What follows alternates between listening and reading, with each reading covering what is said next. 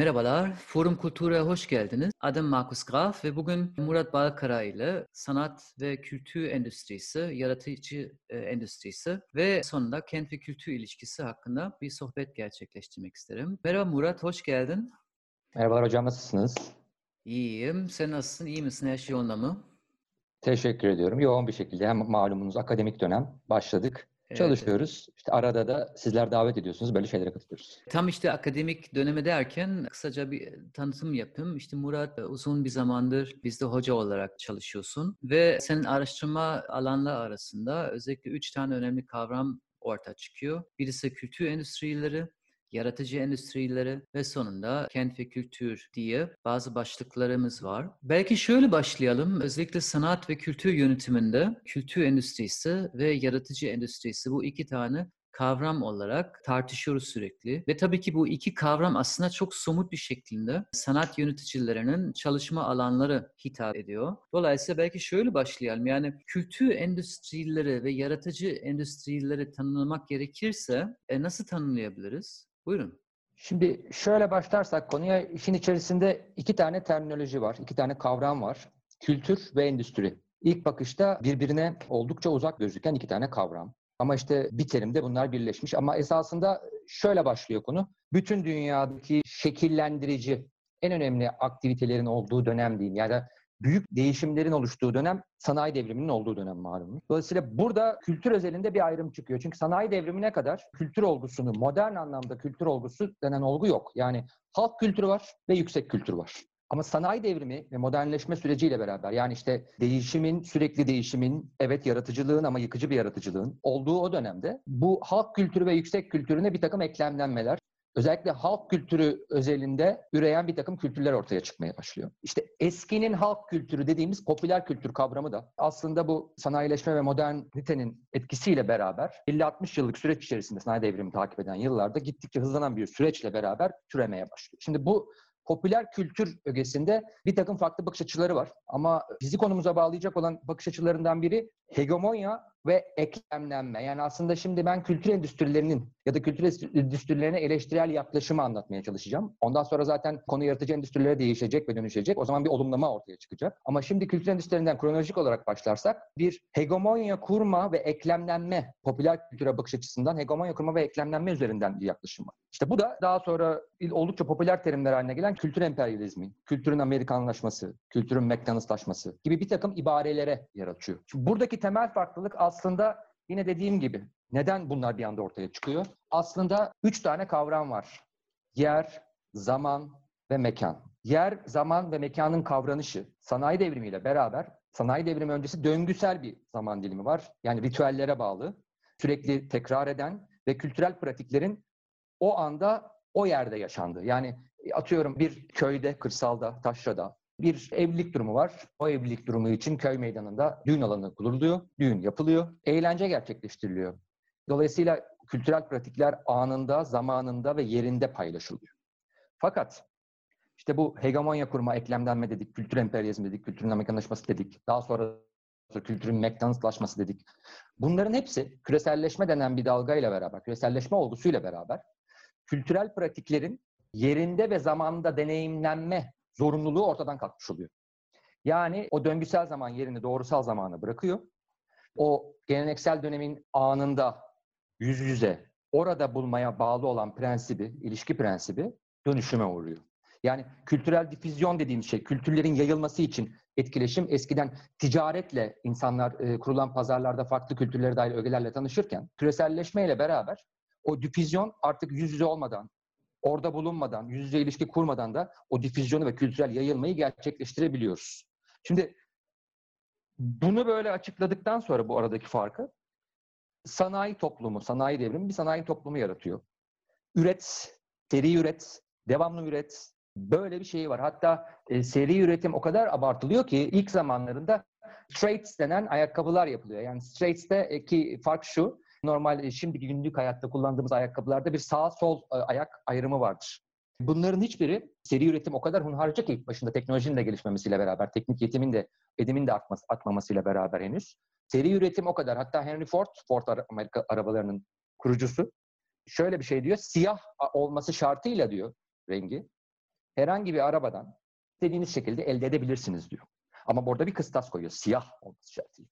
Sonra sonra bu sanayi üretimin devamlı üret, üret, üret. E tabii bu nihayetinde bir şey olguyu daha getiriyor. Bir üretim varsa bir tüketim de olmalı. Dolayısıyla seri üret, e, seri tüketimi de pompalıyor. İşte buradan şeye bağlarsak kültürün hegemonya kurması, emperyalizmi şöyle bir olgu gerçekleşiyor. Kültürün meta haline getirilmesi, kültürün insanları şeyleştirmesi gibi bir kram ortaya çıkıyor. Şimdi bunu nasıl açalım? Aslında şöyle açsak, sanayi devriminin bu üret, üret, üret, üret, üret, üret kısmı tüketimi körüklüyor ve yavaş yavaş şu durum da ortaya çıkıyor açıkçası. Doğaya verilen zararlar, üretimin devamlı tüketimi körüklemesi, gereğinden fazla üretim ve ekolojik dengedeki sarsılmalar. Şimdi bu durum insanoğlunu şuna itmeye başlıyor.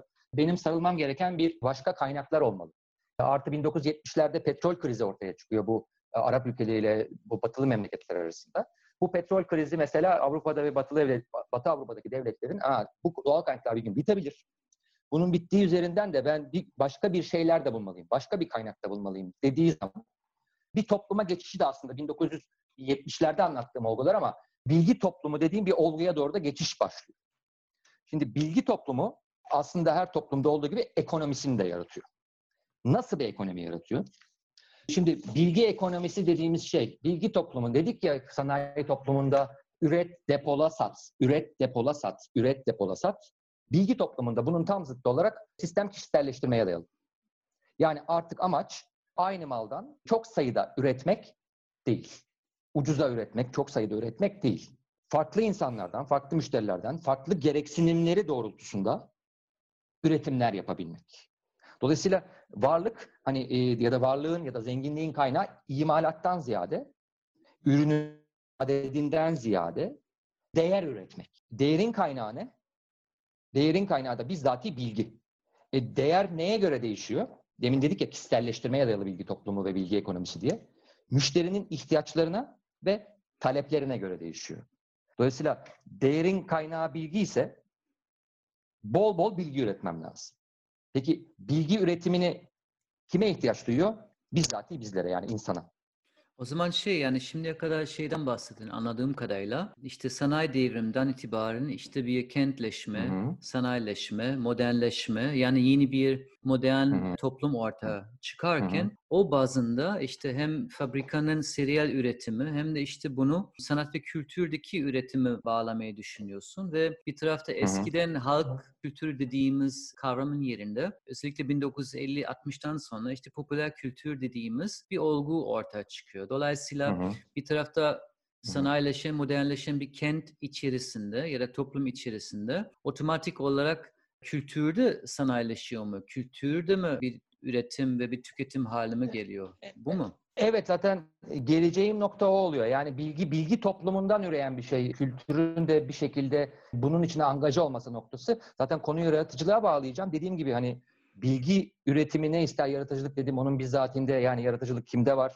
İnsanda var. E, Dolayısıyla yaratıcılığın bu kadar kime ihtiyaç duyuyor? İnsan dedik. Mesela Bill Gates. Bill Gates dediğimiz adam malumunuz Microsoft. Bilgiyi ne yapmış? Daha öncesinde bilgisayarlar IBM yani Business Machine kısaltılmış International Business Machine. Bilgi ya da bilgisayarlar daha çok çalışma alanlarına amade bir olguyken PC, Personal Computer denen olguyu getirmiş. Personal Computer olgusunun gelmesi bilginin bizzati insanların evlerine kadar girmesi anlamına gelmiş. Ve ne olmuş? Yani varlık dediğimiz olgu imalattan, bizzati imalattan. Tabii ki orada bir bilgisayar imalatı var ama orada yaratıcılığın iş gücüyle buluşması var. Yani iş becerisiyle buluşması var. Yani imalattan bilgiye bilgiye gelmiş. Varlık imalattan ziyade bilgide bilgi tarafından sağlanmış. Yani yeni müşteriler var, yeni talepler var. Dolayısıyla yaratıcılık geliştirmeliyim, yeni fikirler ortaya çıkartmalıyım ve sürekli yeni fikirler ortaya çıkartmalıyım. Bu sürekli yeni fikirler ortaya çıkartma durumu inovasyon dediğimiz olguyu tetikliyor. Bu yenilik ya da bu enformasyon çağı içindeki bilgi önemini anladık da şimdi bunu sanat ve kültürü nasıl bağlayacaksın? Yani bir yanda tamam modern toplum içinde yani geleneksel üretim yerinde yani bir nesne üretim yerinde artık yani bilgi üretim çok daha fazla önemli olmaya başladığını Hı hı. biliyoruz. Bu alanda bu endüstri kavramı kültür ortamı nasıl bağlayabiliriz? Yani çünkü şöyle bir şey vardı eskiden. Okey. Eskiden şey deniliyordu yani sanat ve kültür gider kalemleri. Ancak bütün diğer meseleleri hallettikten sonra toplum olarak e, sanat ve kültür bir lüks tüketim nesnesi olarak onu da kullanabilirsin. Hatta işte oraya da para yatıracaksın. Para geri gelmez ama sonuç olarak insanlar mutlu olacak falan diye. Fakat sanat ya da kültür endüstrisi dediğimizde eğer bir endüstri söz konusuysa o zaman tabii ki yani bir üretim, bir pazar, bir tüketim söz konusu. Ve aslında kültür endüstrisi dediğimiz alan gider kalem değil. Aslında günümüzdeki gelişmiş olan ülkelerin en güçlü üretim alanları ve bu bağlamda en fazla aslında yani somut değer, ekonomik değer yaratan alanlardan bahsediyoruz. Dolayısıyla bu kültür endüstrisi yani bu terim ne zamandır kullanıyoruz somut olarak ve onun içindeki mesela örnekler olarak yani kimler çalışıyor, neler çalışıyor, neler hangi kurumları önemli? Onu biraz konuşalım mı?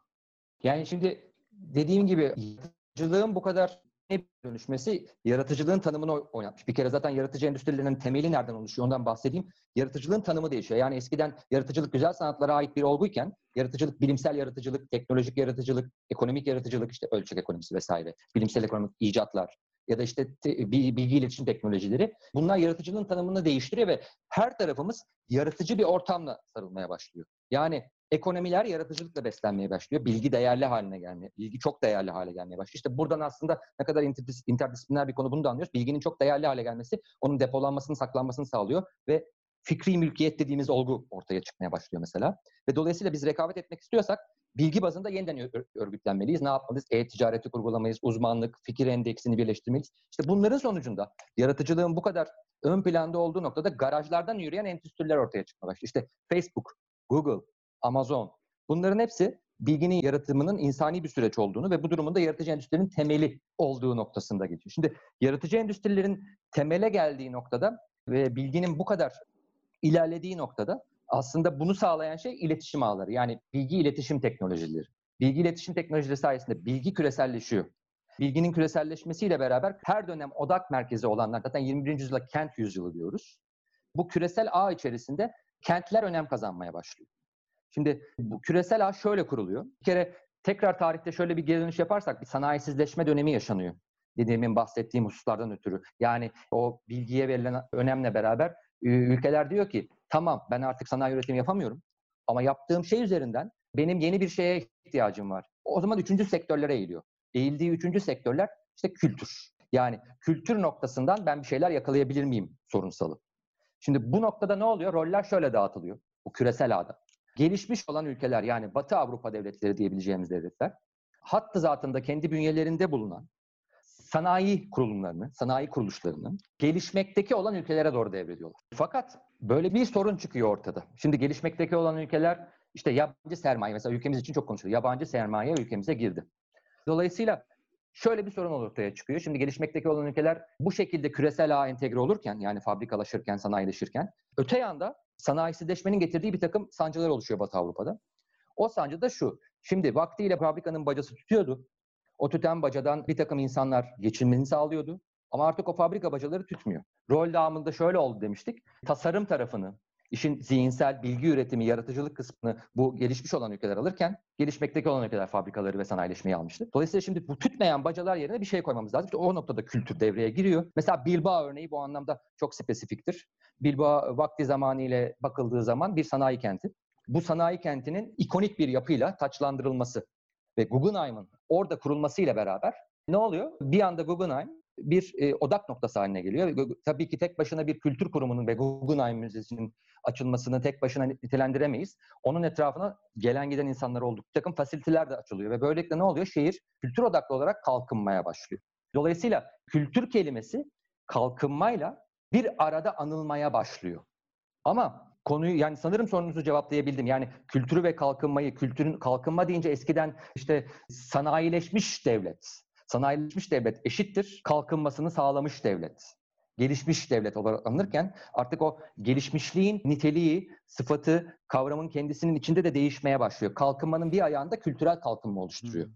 O zaman şöyle bir denklem çıkıyor mu? Yani birinci ve ikinci sektör üzerinde yoğunlaşmış olan ülkelerinin sanat ve kültür endüstrisi daha az gelişmiş bulunuyor. Çünkü hı hı.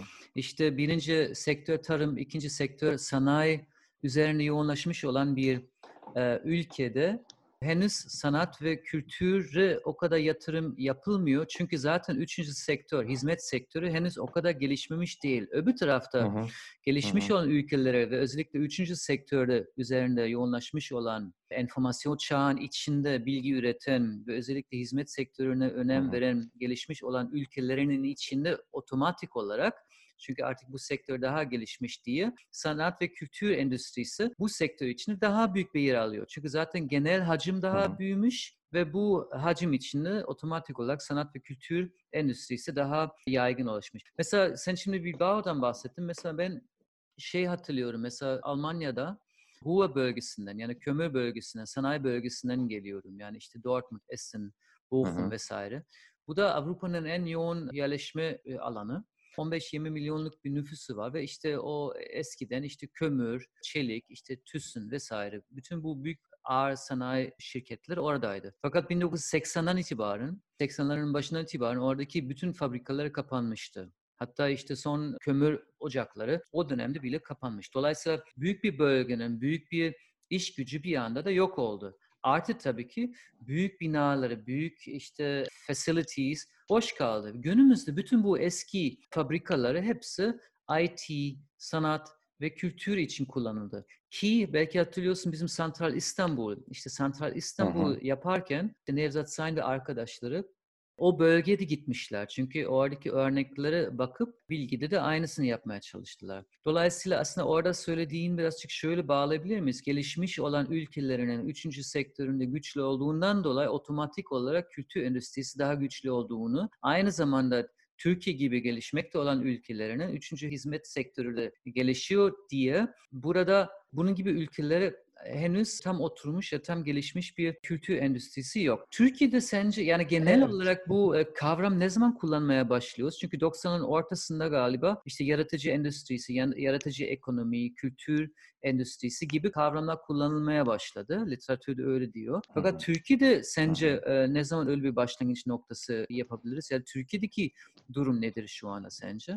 Endüstrileşme konusunda. Şimdi hocam Konu aslında yine Türkiye'de de yani benzer konular aslında hani bunların hepsi bu bahsettiğimiz ve sizin de bahsettiğiniz konular aslında yine konunun interdisipliner olmasından da politika tarafına da giriyor. Yani aslında bu sanayisizleşme sürecinin bir takım yeni politikalar üretmek noktasında olması, kültürel üretim ve tüketim politikalarının gelişmesi, işte üretimde yaratıcı endüstrilerin desteklenmesi, tüketimde de etkinliklerin desteklenmesi ve etkinliklerin desteklenmesi noktasında işte Bienallerin şehirlerin ve kentlerin prestijlerini yükseltmesi noktasında kullanılması, olimpiyatların, dünya kupalarının amaç ne? Vizyona çıkmak, yani görünür olmak.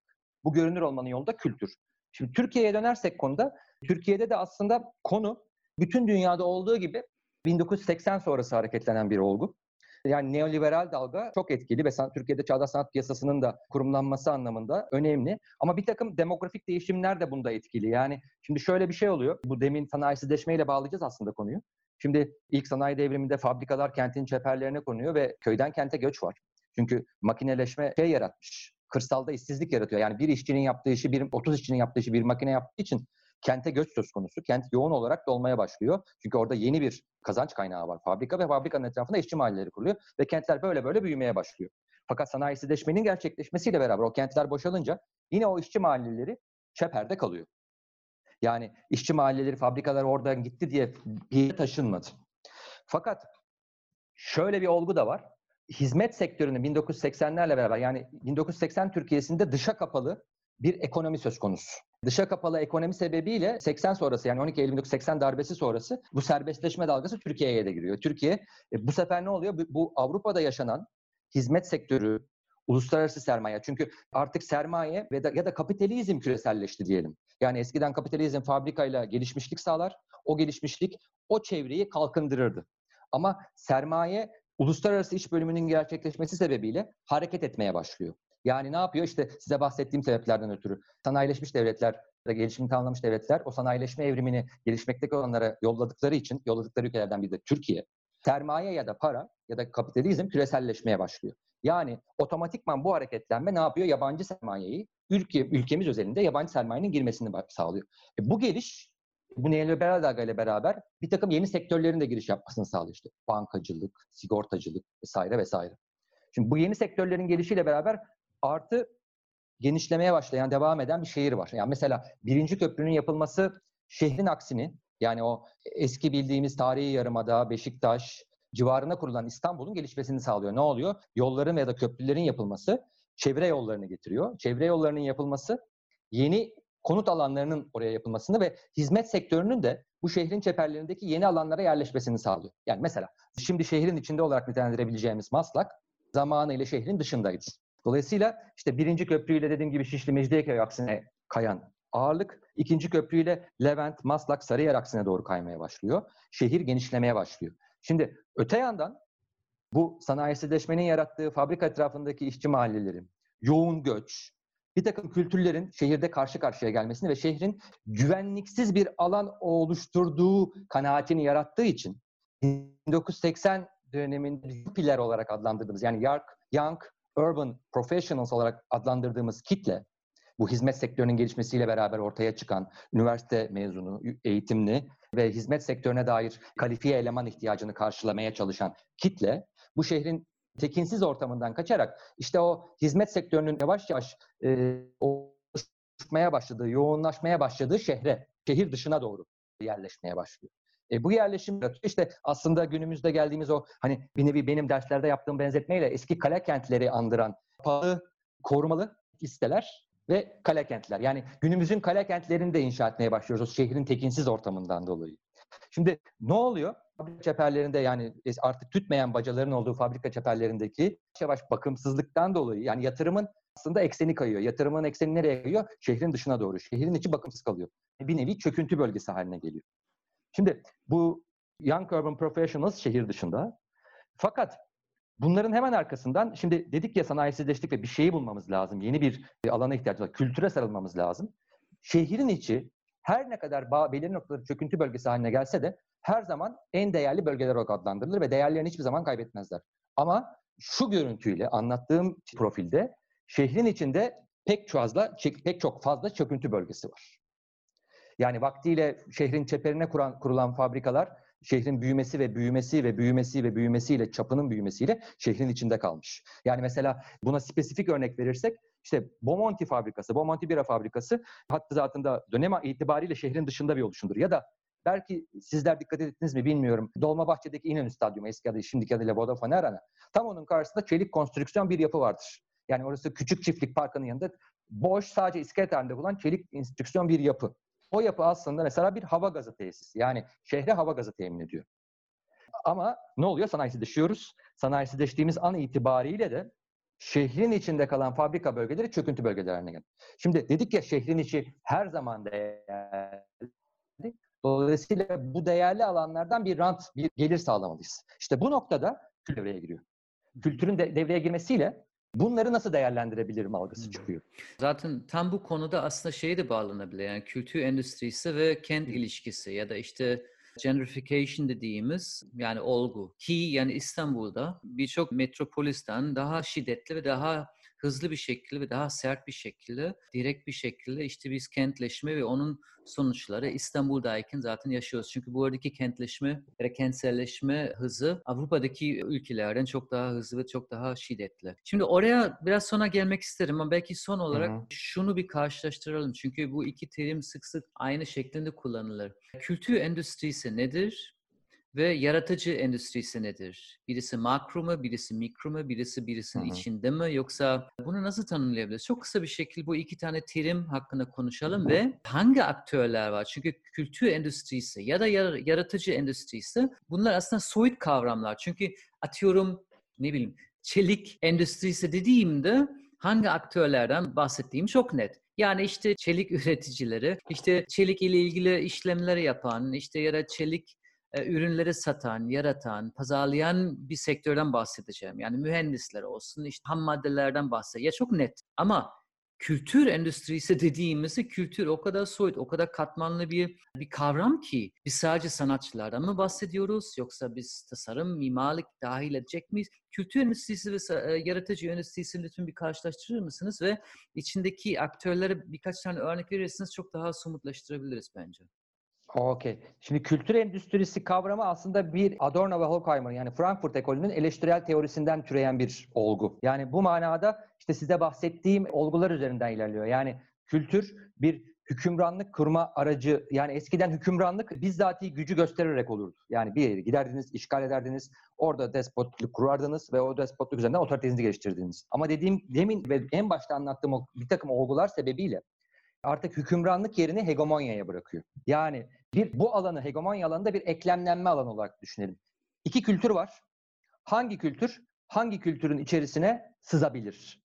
Hangisi daha fazla sızdıysa o onun hegemonyasını kurar. Bu kurduğu hegemonya üzerinden kültürel emperyalizmini geliştirir. İşte ne bileyim ülkemizden örnek vermek gerekirse işte yani McDonald's McDonald's'ın kırmızı beyaz rengi, o kırmızı beyaz rengin milli takım formasıyla eşleştirilmesi ve de bayrağın rengiyle eşleştirilmesi ve bunun üzerinden milli takım maçlarına ya da pardon özür diliyorum düzeltiyorum McDonald's değil Coca-Cola'nın Coca-Cola'nın sponsor olması. Şimdi bakın bu ne, ne demek oluyor? Coca-Cola, Coca-Cola üzerinden o kültürün ya da işte kotun, kotun bir olgu olarak dünyaya yayılması, ülkemize yayılması ve kullanılmaya başlanması. Yani vakti zamanıyla işçilerin kullanımı için sergilenmiş olan bir ürünün, yapılmış olan bir ürünün günlük kullanım anlamında bu ne demek oluyor? Kültürlerin ya da hakim olan kültürün ya da güçlü olan kültürün ya da merkezdeki kültürün diğer kültürlere sızması. Şimdi kültür endüstrisi ve bu noktadan da bu emperyalizmin kurgulanması. Kültür endüstrisi terimi daha çok ve kültüre yüklenen bu negatif anlamlar üzerinden, ülkeler üzerinde bir hegemonya kurmak üzerine. Fakat yaratıcı endüstrilerle de şöyle bir değişim oluşuyor. Kültür bir kere politikanın içerisine giren bir kavram, net olarak politikanın içerisine gelen bir kavram haline geliyor. Kentsel kalkınmanın ya da kentselleşmenin tanımı değişiyor. Kentselleşmenin tanımı değiştiği için kültür odaklı kalkınma politikaları uygulanmaya başlanıyor. Ve bu noktada da kültür odaklı kullanmada demin anlattığım yaratıcı ortamın her tarafı sarmasıyla yaratıcı endüstriler bünyeye giriyor. Bu yaratıcı endüstriler içerisinde kim var? İlk akla gelenler akademisyenler, yazarlar, ressamlar. Aslında bu Yopiz'den sonra ortaya çıkan babbolar dediğimiz bohem burjuvalar. Bohem burjuvalar işte aslında demin anlattım ya kentin dışına gitti yuppiler fakat kentin içerisinde de değerlendirilmesi gereken alanlar var diye. Bu babbolar bu kentin içerisinde değerlendirilmesi gereken ve o an itibariyle düşük kira bedellerine sahip bir takım yerlere geçmeye başlıyorlar. Bu yer noktalarda da orada bir hareketlenme başlıyor. Bu hareketlenmeyle beraber orası biraz yavaş yavaş cazibe merkezi haline gelmiş. İşte oradan şeyi fark ediyorlar. Kültür, yaratıcı sınıf, entelektüeller, akademisyenler, ressamlar, sanatkarlar, yaratıcı sınıf bulunduğu bölgeye bir hareketlilik getiriyor. Bu hareketlilik otoriteler tarafından kayıtsız kalınmayan bir durum haline geliyor ve ne oluyor? Yavaş yavaş işte size demin bahsettiğimiz, sizin de bahsettiğiniz işte endüstri, vakti zamanıyla endüstriyel bölgesi olan yerlerin, endüstriyel mirasın yani kalan, o endüstriyel mirasın kültür odaklı olarak değerlendirilmesi noktasına geliyor. E ne oluyor? Oralar içerisinde çöküntü bölgeleri haline gelmiş olan bölgeler şehrin içerisinde bir anda cazibe haline dönüşmeye başlıyor. İstanbul'da şeyde bunu çok net görüyoruz. Yani şimdi bu örnekleri. Mesela 2001 yılından itibaren İstanbul'dayım ve 2001 yılında işte Taksim'de, Taksim civarında gezerken benim e, o dönemdeki ev arkadaşım Zafer abi beni uyardı. Ya Markus bak akşam üstü işte İstiklal Caddesi'nin aşağısını işte Tophane, Karik oraya gitme. Hatta Galata hmm. civarında çok fazla oraya gitme akşamları vesaire. E çünkü o dönemde hala tekinsizdi yani ve e, orada zaten gidecek bir yerim yoktu yani. Orada kim, hiçbir şey yoktu. Ki yani Hı-hı. şimdi baktığımızda Hı-hı. işte e, sanat ve kültürün hotspot olarak dediğimiz işte Karaköy ya da Tophane ya da İstiklal Caddesi ve sağ soldaki yan e, sokaklarla beraber günümüzde en cazip, en çekici merkezleri olmaya başladı ve bununla beraber tabii ki semtlerinin işte kalite yükselişi, bundan dolayı işte bazı kişilerin oradan ayrılması evet. ile beraber kentlerinin ve semtlerinin evet. adeta yüzünü değişiyor ki bunu unutmayalım yani evet. kültüre yani kültür endüstrisinin ve yaratıcı endüstrisinin ayrı bir ekonomik değeri var. Bundan dolayı zaten kültür ekonomi ya da işte yaratıcı ekonomisinden bahsediyoruz. Yani aslında bütün bu kavramları şu demek yani sanat ve kültürünün profesyonelleşmesi, yaygınlaşması ve kurumsallaşması ile ilgili aslında bir sonuçunda bu kavramları ortaya çıkıyor diyebiliriz. Ve onların ayrı bir e, ekonomik değeri var. Aynı zamanda tabii ki kent içerisinde çok büyük bir değişim gücü olarak değerlendirebiliriz. Ki Ben bunu İstanbul'da Evet. yaşadım, ben bunu Berlin'de yaşadım ve New York'ta ben bunu sadece lit- literatürden de biliyorum tabii ki ama o da klasik bir örnek. Çünkü 1950'den önceki işte Soho ya da işte Manhattan'ın işte e, Lower East Side vesaire yani o bölgeye baktığımız yani Times Square'nin aşağısı güneyinde eskiden oraya kimse gidilmezdi. Çünkü işte terk edilmiş büyük loftlardan daha önce bir sanayi bölgesi, bir liman bölgesi olarak önemliyken işte e, Hı hı. 20. yüzyılın başında işte çökmüş olan bir bölgede. Fakat ucuz bir bölge olduğundan dolayı kim ilk olarak gidiyordu? Tabii ki aslında işte sanatçıları, tasarımcıları vesaire ve Hı hı. bundan dolayı işte bu sanatçılar ilk olarak oraya gittikten sonra kim geliyor? Galeriler geliyor. Ne oluyor? Açılışları olur. Ondan sonra işte butik otelleri, sonra işte tasarım mağazaları ve ondan Evet. sonra oradaki koleksiyonerleri işte şık diye orada binalar almaya başlıyor ve aslında Ama ilk olarak sanatçıları bu bölgeden tekrar çok çıkmaya başlıyor. Aynısını Berlin Mitte'de gördüm. 90'ların Berlin Mitte'de ucuz, fakirdi, kötü bir semtti. İlk olarak sanatçıları, sonra galerilere ve günümüzde Berlin Mitte en pahalı yerlerden birisi. Ve şu anda biz hep beraber aslında bu kentsel dönüşüm ve e, kültür e, ilişkisi Taksim civarını çok net bir şekilde görebiliriz. Hatta bugün yarın belki Dolapdere bunu da evet. göreceğiz. Hatta yani işte şimdi ATER, Dirim ve diğer e, Hı kurumlardan hı. dolayı belki orada Tabii. ki yakın zamanda Arter. olmaz ama orta vadeli bir süreçte oradaki yüzü de değişecek. Dolayısıyla son olarak Ama em, süreç çok başlıyor hocam. Tabii tabii. Şimdi son olarak o zaman bu bağlamda kültür endüstrisi ya da yaratıcı endüstrisi ve kent ilişkisi belki İstanbul örnek alarak e, onu nasıl değerlendirebiliriz? Yani çünkü bir bağlamda şey çok olumsuz olabilir. Yani sanki sanatçılara kültür endüstrisi gidiyor, işte semtin yüzünü değiştiriyor, oradaki sakinleri ayrılmak zorunda kalıyorlar falan filan. Emperyalizm, kapitalizmin baskısı altına kalınıyor. Yani nasıl değerlendiriyorsun bunu? Hocam zaten şimdi soylulaştırma yani aslında orada ilk soylulaştırıcılar olarak adlandırdığımız yani vakti zamanıyla o semtin ilk sahibi ya da fabrikanın etrafında yaşayan işçi mahallesi o bubble'ların ya da işte yaratıcı sınıfın gelmesiyle beraber orada bir cazibe alanının oluşmasıyla beraber ilk olarak kültür aracıları olarak adlandırdığımız grup geliyor. Yani sizin de bahsettiğiniz gibi işte galeriler geliyor. Mesela Asmalı Mescid örneğinde siz Beyoğlu dediğiniz için Asmalı Mescid örneğinde oda projesi vardı mesela 2000'lerin başında. O oda projesi ilk olarak Babilon'un gelmesi. O Babilon'un gel- gelmesiyle beraber yarattığı hareketlilik, yavaş yavaş arkası gerisi berisi daha sonra yürünemeyecek hale gelen o Osmanlı Mescid noktasında bu takım projeler pek barınamaya başladı. Yani onun arkasından da burası iyice bu tür noktalar kültür ve sanat odaklı olarak popülerliğini kazandıkça bu sefer otorite de bunun buna duymazlık bulunamıyor. Tutar, e, duyarsız da, kalamıyor. Dolayısıyla büyük sermaye işin içine girmeye başlıyor. Yani ilk başta şehrin çeperinde yer alan fabrikalar, işçi mahalleleri kendi yerlerinden oluyor. Babbolar geliyor yerlerine. Ondan sonra o babbolar da vakti itibariyle o kentte, o semtte barınamamaya başlıyor. Çünkü gittikçe bir albeni haline dönüşüyor semt. Yani mesela bunu Yel Değirmeni'nde de yaşadık ve yaşanıyor. Dolayısıyla bu bir döngü. Soylulaştıran soylulaştırılıyor süreç içerisinde ve en sonunda da işte büyük kültür odaklı projeler anlamında mesela işte Galata Port bir kültür mahallesi yaratma projesi. Galata Port'ta ilk gittiğiniz zaman ben yine hatırlarım e işte rulmancıların olduğu, otomobil yedek parçacılarının olduğu bir yerdi. İlk Karabatak vardı mesela kahveci olarak. Ondan sonra yavaş yavaş yavaş yavaş yavaş yavaş yavaş yavaş yürüdü. Sizin de bahsettiğiniz gibi o yürünemeyen belli bir saatten sonra yürünemeyen noktalar ne oldu? Albeni sahibi oldu. Daha sonra büyük sermaye işin içine girince soylulaştırılan soylulaştırılan. Ama işte konu bunun üzerine kuruluyor. Aslında haplar, bir takım kü- kü- kümelenmeler oluşmaya başlıyor. Yani o mesela ilk başta Beyoğlu'ndaydı. Aspalı Mescid'e kaydı. Oradan Galata'ya kaydı. Galata'dan Karaköy'e kaydı. Devamlı noktalar değişiyor. İşte tophane oluyor. Sonra başka bir takım e, ülkede bir takım başka faktörler oluşuyor. Beyoğlu cazibesini yitirmek durumunda kalırken bu sefer odaklar Kadıköy Moda'ya, Yel Değirmeni'ne, e, kaymaya başlıyor.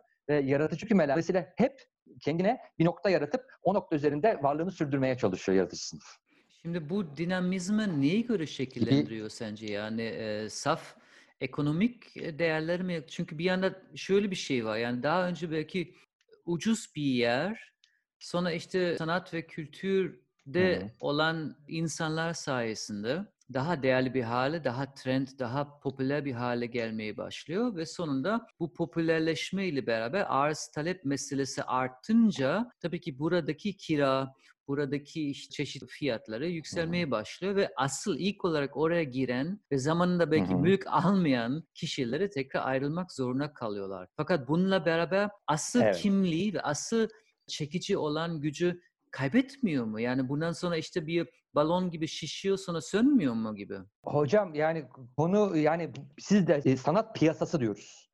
Yani kültür sanat piyasası. Dolayısıyla işin içerisinde işte o yüzden kültür ekonomisi, o yüzden kültür endüstrisi, o yüzden yaratıcı endüstri. Yani işin içerisinde ne yazık ki ve ne yazık ki bu para mevzusu, kültür bu noktada kullanılıyor bir argüman olarak. Çünkü kentlerin Saskia Sessen'in o küresel kent kavramını geliştirmesiyle beraber kentlerin görünür olma ihtiyacının artması. Aynı zamanda kültür politikalarına da yansıyor bu durum. Yani işte kültürün demokratikleşmesinden kültürel demokrasiye geçiş. Yani kültüre erişim değil, kültüre katılım. Katılımcı sanat ve kültür aktiviteleri. E bu katılıcı sanat, kültür ve sanat aktiviteleri gereği o zaman sergi mekanı dediğimiz olgu da değişiyor mesela. Sergi mekanı dediğimiz olgu da sanat olarak eski sistem kültürün demokratikleşmesi sanatı kutsarken kültürel demokrasi sanat ve kültür olayını deneyimlenebilir. Geri dönüşe, feedback'e uygun, her an her yerde karşınıza çıkabilir bir olgu olarak da oluşturuyor. Mesela politikalar da değişiyor bu noktada. E bu noktada o zaman zaten bahsettiğimiz işte bu her nokta, her türlü bir konum kullanılabilir hale geliyor ve kullanılabilir hale geldiği zaman cazibesi oluşuyor. Cazibe oluştuğu zaman sermaye el atıyor. Sermaye el ettiği zaman orası popülerlik kazanıyor, popülerlik kazanıyor, popülerlik kazanıyor, popülerlik kazanıyor. Ve ya mesela Yel Değirmeni örneğinde yine sanat kullanılmıştır bu noktada. Muralist Festivali Muralist Festivali sanatın kamusal sanat olarak kullanılması ve bu noktayla itibariyle de işte bir takım haritalar yaptı kendi sitelerinde, oluşturduğu siteler üzerindeki o haritalardan o murallerin e, yerlerini spotladı. Bir takım kültürel miras kavramlarına restore etti. Eski eserleri restore etti ve bir harita oluşturdu. Dolayısıyla ne oldu? Yavaş yavaş kültürün kullanılması noktasıyla, kültür ve yaratıcı endüstrilerin kullanılması vasıtasıyla ne oluyor? Sanatçıları kullanıyoruz. O kullandığımız noktada orası bir cazibe merkezi haline geliyor. Ama hemen arkasından sermaye ve büyük sermaye bu cazibeyi görüp buna kayıtsız kalmıyor. Ve bu kaldığı noktada da böyle bir şekilde büyük ihtimalle sizin de demin bahsettiğiniz gibi büyük balonlar haline geliyor. Ama tüketim algısı bu noktada da devreye geçiyor. O balonlar kısa bir süre sonra iyice patlayıp yine başka spotlara, yine başka yerlere doğru gidiyor. Ama odağına baktığımız zaman burada kültürün kullanımı, sanatın kullanımı olgusu ve bunun da aslında bir endüstriye dönüştürülmesi süreci. Yani kültür ve sanat kendi başına nacizane saf olarak bir sanatçının atölyesindeki üretiminden çıkıyor artık. Öyle bir şey yok. Bu çıktığı noktada da artık o demin de bahsettiğim o kültürel demokrasi, kültürün demokratikleşmesi ve kültürel demokrasi. Erişim politikası, katılım politikası. Katılımı işin içine kattığın için işte zaten ondan sonra başka disiplinler çıkıyor. İzleyici geliştirme diye bir şeyle karşılaşıyoruz mesela. İzleyiciyi niye geliştirmek istiyoruz? Bu etkileşimi yaratabilmek için. O oraya onları çekebilmek için. E, buraya onun çekilmesi demek işte kültürün ve sanatın bizzati kullanımı demek. Dolayısıyla bu ne demek? Bundan bir rant elde edeceğiz, bundan bir para elde edeceğiz demek. E, o yüzden ne oluyor işte? Kültür, yaratıcılık ve endüstri. İkisi bir araya geliyor. Ve böylelikle kentin içerisinde bir takım uygun alanları, bahsettiğimiz uygun alanları kullanarak ilerlemesini sürdürmeye devam ediyor. Öte yandan da şehrin görünümünü de değiştiriyor. Çünkü kültürel bir dönüşüm var. Kültürel bir kentsel dönüşüm var. Yani Barcelona'da da gördük bunu. Olimpiyat oyunları için Barcelona yoğun bir dönüşüm faaliyetine girdi ve olimpiyat faaliyetleri çok arka arkaya gelen ve sıralı organizasyonlar olmamasına rağmen o 92'den sonra Barcelona'nın görünümü ya da dünyanın bir turizm merkezi haline gelmesi süreci gerçekleşti. Yani mesela İngiltere'de Tate aynı şekilde bir fabrika, o fabrikanın kullanımı ve şu anda oraya kitlelerin yanması. Bilbao Guggenheim dedik. İşte bizde Mecidiyeköy likör fabrikası gibi gibi bir takım facility işte Rahmi Koç Müzesi, Bomonti Bira Fabrikası, şimdi Hasanpaşa yani doğal, doğal gaz dolum tesisinin ve kültür merkezlerine dönüştürme süreci. Dolayısıyla bundaki bu rentable durumun görülmesi, bu rentable durumunda önce etkinleştirme aracı olarak yaratıcı sınıfın kullanılması, sanatçının kullanılması ve bu sanatçı üzerinden oraya önce kültür aracılarının gelmesi yani barın, restoranın, kafenin işte Asmalı Mescid örneğinde verdiğimiz gibi Babilon'un gelmesi ve Babilon'un gelmesiyle beraber oranın bir anda insan yığınlarının arka arkaya dolmaya başlaması ve etrafına bir takım daha fasilitelerin kurulması. Ve dolayısıyla ilk soylulaştıranın yani sanatçıların oradan başka spotlara doğru yer arayış hmm, süreci. Hmm. Özellikle bu kültür ve tüketim ilişkisi işte Adorno tarafından da çok fazla tartışıldı evet. ve eleştirel bir şekilde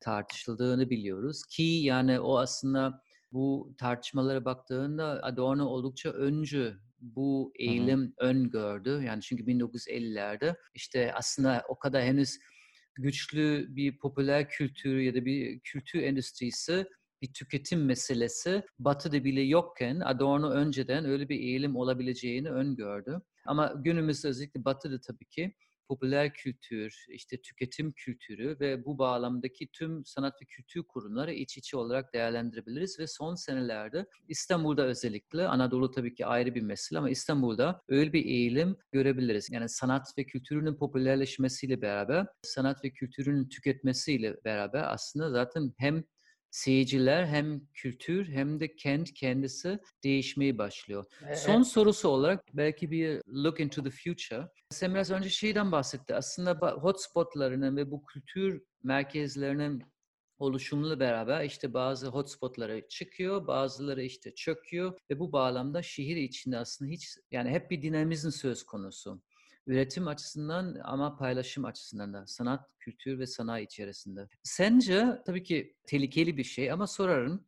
Tehlikeli çünkü İstanbul'u öngörmek güç. Yani Hı-hı. dünya öngörmek güç, İstanbul'un halleri öngörmek güç ama en azından belki Türkiye'deki yaratıcı endüstri ya da kültür endüstrinin gelecek 5-10 sene sonra yani bundan itibaren Nasıl öngörüyorsun? Ne gibi trendleri şu anda ön planda? En son soru bunu sorarız. Çünkü ileride belki bizi dinleyen gençler, bazı öğrencilere belki bu alanda sanat yöneticisi ya da sanat veya kültür yöneticisi olarak bu endüstri içinde çalışmak isterse şimdiden yavaş yavaş bazı trendleri yakalamaya çalışsınlar. Hazır olsun diye soruyorum. Ne gibi trendleri görüyorsun şu anda? Hocam trendten ziyade konuş birazcık şununla da alakalı kültür politikası dediğimiz olgunun yüzünü nereye döndüğü yani nereye baktığıyla da alakalı. Yani dolayısıyla şimdi e, kültür politikası denen olgunun verilen önemi hükümetlerin kültür programları belirliyor. Yani nicelik olarak bakarsak konuya işte 100 sayfalık bir kültür pro, e, hükümet programı ya da işte eylem programı, eylem planı varsa hükümetlerin, iktidarların o iktidarların eylem planları içerisindeki kültüre ayırdıkları pay işte bizim derslerimizde Türkiye'deki planlı dönemlerden bahsediyoruz. İşte 5 yıllık kalkınma planları var. O 5 yıllık kalkınma planları diyoruz ki işte 63 ile 75 arası 68 arasındaki kalkınma planında kültürün payı bu kadardır. Dolayısıyla kültüre verilen önem şöyle olmuştur. Ya da kültüre bu bu bu bu bu bunlar yapılacak diye o eylem planına konmuştur. Fakat bunlar kağıt üstünde kalmıştır. Dolayısıyla bunu belirleyecek olgu da açıkçası politikanın yüzünün hangi yöne baktığıyla çok değişecek. Ama ülkemiz konjöktüründe değişen şartlar, çok kaygan ve hızlı bir zemini var. Şu anki konjektürde biz o küresel e, bahsettiğim hani o sanal otobanlarla bağlanmış kentler arasındaki küresel ağ geri gelme ya da küresel ağ eklenmeme çabamız sürmekte. Zaten bu çabanın ürünü olarak da biz işte mesela Formula 1 geri geldi. Formula 1'in ilk girişinin sebebi o küresel ağ eklemlenmeydi. Formula 1 geri geldi. Dolayısıyla politikadaki yüzdemiz ya da bakış açımız ne olursa buna bağlı olarak bu süreç yani şehrin kültürü ve sanatı kullanarak şehrin şekillenmesi süreci Orhanca hunharca, hunharcalığıyla devam edecek. Yani yeni spotlar bulunacak, Yeni spotlar üzerinden yeni alanlar yaratılacak. Bu yeni alanlara yeni insanlar kanalize olacak. Bu kanalize olmadan yeni cazibe merkezleri ortaya çıkacak. E, sonra o tüketilecek ve başka başka başka başka başka başka ama tabii bunun işe yarar tarafı işte dediğim gibi o kültürel kültürün demokratikleşmesi ve kültürel demokrasi yani kültürel demokratikleşmesinde elitizm kaygısı varken sizin de demin bahsettiğiniz gibi kültürel demokraside sanatın popülerleştirilmesi süreci var. İşte hepsi politik oyunu. Yani ne kadar birbirine iç içe, ne kadar anlatabildim bilmiyorum kısıtlı süremde. Ama bu elitizmden sanatın popülerleştirilme süreci. Bakın kültürün demokratikleşmesi, kültürel demokrasi, erişim, katılım ve katılım üzerinden sanat ve kültür piyasasında kendini bu politikalar nezdinde geliştirmesi ve değiştirmesi süreci. Dolayısıyla dediğim gibi politikanın gidişatı ve yüzüne ve o aldığı ve kültür ve sanatın aldığı yüzdeye bakarak ama çok yatsınabilir bir gerçek, yatsınabilir bir durum değil artık kültür endüstrisi, yaratıcı endüstriler çok terk edilebilir. Çünkü dediğim gibi kalkınmanın tanımı değişti. Kalkınmanın tanımı değiştiği için bunu çok terk edebilmemiz çok olası gözükmüyor. Evet, katılıyorum. Çok teşekkür ederim. Bu son cümle çok ümit verici bir cümle. Ben tamamen katılıyorum. Yani özellikle Türkiye'deki son 20 sene yani milenyumdan sonraki yaratıcı endüstrinin ya da kültür endüstrinin gelişmesine baktığımızda aslında çok hızlı ve her şeye rağmen olumlu gelişen bir sektörden bahsedebiliriz ki yani Türkiye'de sürekli aslında ya ekonomik ya da sosyopolitik ya da işte başka krizlere yaşamamıza rağmen en azından bizim alanımızda hakikaten bir istikrarlı gelişme söz konusu. Ha bu bazen biraz ups and down gidebilir ama hiçbir zaman çöküş yaşadığınızda 2000 ya da 2000 önceki verileri altına çökmez. Yani dolayısıyla tüm olarak baktığımızda aslında bir gelişme söz konusu. Dediğin gibi popülerleşme, demokratikleşme ve daha fazla, daha geniş bir kitlemiz olmaya başladı. Evet. Bunu çok net görüyorum. Mesela örneğin ilk İstanbul Bienal 1987'de 10 bin civarı seyirci varken işte artık günümüzde 500 bin civarı seyircilerimiz var. Ya da ilk CIA'lerde yani Contemporary İstanbul 2005-2006'da ilk defa yapıldığında Vallahi herhalde 20 bin, 30 bin kişi gel- gelmişken artık 80 bin, 100 bin. Yani zaten kültür popülerleşti. Kültür artık yani spor gibi ya da başka popüler aktivitelere yanı sıra çok yaygın olan bir, bir habitus, bir faaliyet oldu. Batı çoktan oldu. Türkiye'de de son 20 senede bunu çok net görüyorum. Bienal Peki, üzerinde bir şey eklemem mümkün müdür acaba? Olur olur. Şimdi şöyle bir durum da var. Siz Bienal deyince aklıma da geldi. Şimdi Bienal dediğimiz olgu da işte o sanatın elitizmden popülerliğe giden sürecinden bahsettik ya. İşte o popülerliğe giden süreçte aslında Bienal neleri kullanmaya başladı? O sanat kutsanmış sanat yani kutsallaşmış sanat işte bir takım toplumun geneli gereğinde yüksek kültür ürünü. Şimdi o yüksek kültür ürününü alıyorsunuz. İşte bahsettiğimiz hani bir takım yerlerin kent içerisinde çöküntü bölgelerinin sanata ve kültüre amade hale getirilmesi süreci vardı ya. İşte Bienal ne yaptı aslında? O yerleri kullanmaya başladı. Yani halkın bizzat içindeki yerleri kullanarak kültürün popülerleşmesine, kültürün sizin de bahsettiğiniz gibi kitlelere daha fazla yayılması sürecini hızlandırmış oldu. Yani hmm. yine politikanın ürünü. Hmm. Dolayısıyla e, böyle bir ekleme yapayım dedim. Zaten yani sanat ve kültür yönetimi ve bizim sektörümüz yani bir bir Türkiye'nin kültür politikasına bağlı. Yani dolayısıyla öyle bir sanayi zaten ancak üç tane önemli oyuncu üzerine kurulabilir. Devlet, sermaye ve STK'lar yani civic society dediğimiz yani bu evet. şeklinde aslında şekillendirmemiz gerekiyor. Peki son bir parantez açacağım ondan sonra kapatıyorum. Aslında şey de önemli yani bir sanayiden bahsediyoruz. Diğer sektörler gibi bizim yaratıcı kült endüstri ve işte kültür endüstrisinde artık dijital dünyamız tabii ki çok önemli bir e, ortam olarak değerlendirmemiz gerekiyor. Yani geleneksel belki pazarları e-commerce dediğimiz olay zaten gittikçe bizim sektörümüzde önemli olmaya başlıyor. İşte dijital konserlere, dijital işte sergileri, dijital konuşmaları, dijital eğitim vesaire. Dolayısıyla bunu bence de sadece Covid'den dolayı değil, bence Covid'den sonra bile bu e-commerce ve e-dünya ya da e sanat ve kültür sektörlerinin devam etmesi, daha geniş bir şekilde yaygınlaşmasını göreceğiz diye öngörüyorum şimdiden. Murat çok teşekkürler zaman e, ben ayırdığın için, ediyorum. bilgileri bizimle ederim. paylaştığın için. Evet, şimdi bugünkü e, konumuz kültür ve sanat ve onların sektörel gelişmeleri, onun sanayileşmesi. Bunun için Murat'a çok teşekkür ediyorum. Hem kavramsal açıdan hem de işte somut olarak katmanlı, kompleks bir dönem sanayileşen toplumun tarihin içinde olan bir bir olgu ve hem felsefi olarak, sosyopolitik olarak, sanatsal olarak birçok farklı açıdan değerlendirilebilir. Dolayısıyla biz normalde bunu işte bir dönemde, iki dönemde anlatmaya çalışıyoruz. Şimdi Murat burada 45 dakikada bunu özetlemeye çalıştı. Bunun için çok teşekkür ediyorum. Birçok kapı ve birçok link bizimle paylaştın. Bunun için minnettarız. Evet sevgili arkadaşlar, e, seyirciler ya da podcast'taki dinleyiciler, Forum Kultura bugünkü programı bu şekilde kapatıyoruz. Katıldığınız için e, teşekkür ediyorum. Başka bir Forum Kultura programımıza kadar sağlıklı kalın, mutlu olun. Görüşmek üzere. İyi günler.